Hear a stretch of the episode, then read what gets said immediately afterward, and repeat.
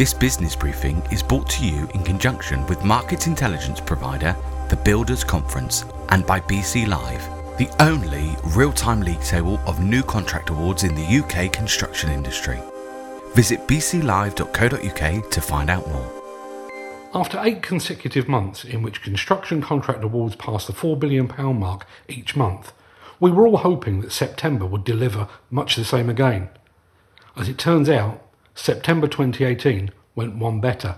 Here's Neil Edwards, CEO of the Builders Conference, to tell you more. September has been a, another month where the BC Live League table of construction contract awards has passed the 4 billion. In point of fact, this month it's passed 5 billion, which has not been seen since the significant awards that happened in 2017, in August 2017, when a major number of HS2 projects came to market, which was about 8 billion pounds. But so far this month, we've got £5 billion, and it's going past by the end of today, I believe, 5.5 billion, which is very significant. So it does show that the construction market is pretty resilient at its present moment in time.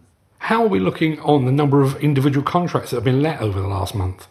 There are 617 projects that have had a contract awarded worth 5.6 billion pounds. We're hitting the heights of the 600s again, and obviously the 5.6 billion is a significant increase from last month.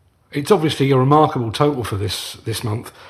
Are there any landmark projects within that total? There's a 600 million pound project for the Cheshire Roads, which Ringway Jacobs have secured this month. That's obviously over a number of years, but it is a, a, large project. So that also means that the northwest region of the UK is very much catching up on London this month. Uh, so that has passed the, over the one billion pound mark as well.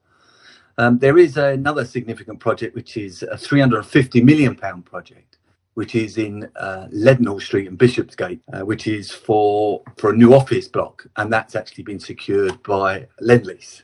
The only other real one of note there is a 179 million pound project, once again in London, uh, and that's a housing project this time round, and that's been secured by Mace, and that's for approximately 524 homes over two tower blocks. Housing this month is well over 2 billion rather than the billion which we normally look at. Yeah it's well over 2 billion pounds worth of work.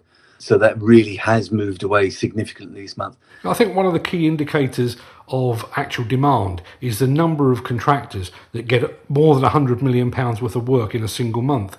How are we looking on that this month? Once again we are in territory that we do not know really. There's currently there are 13 contractors over the 100 million pound mark with a couple who just underneath that that are, are, are, well into the 90 million. If you would like to help support this show, Demolition News, or the Demolition Magazine, please consider becoming a patron. Just head over to patreon.com forward slash demolition news to find out more.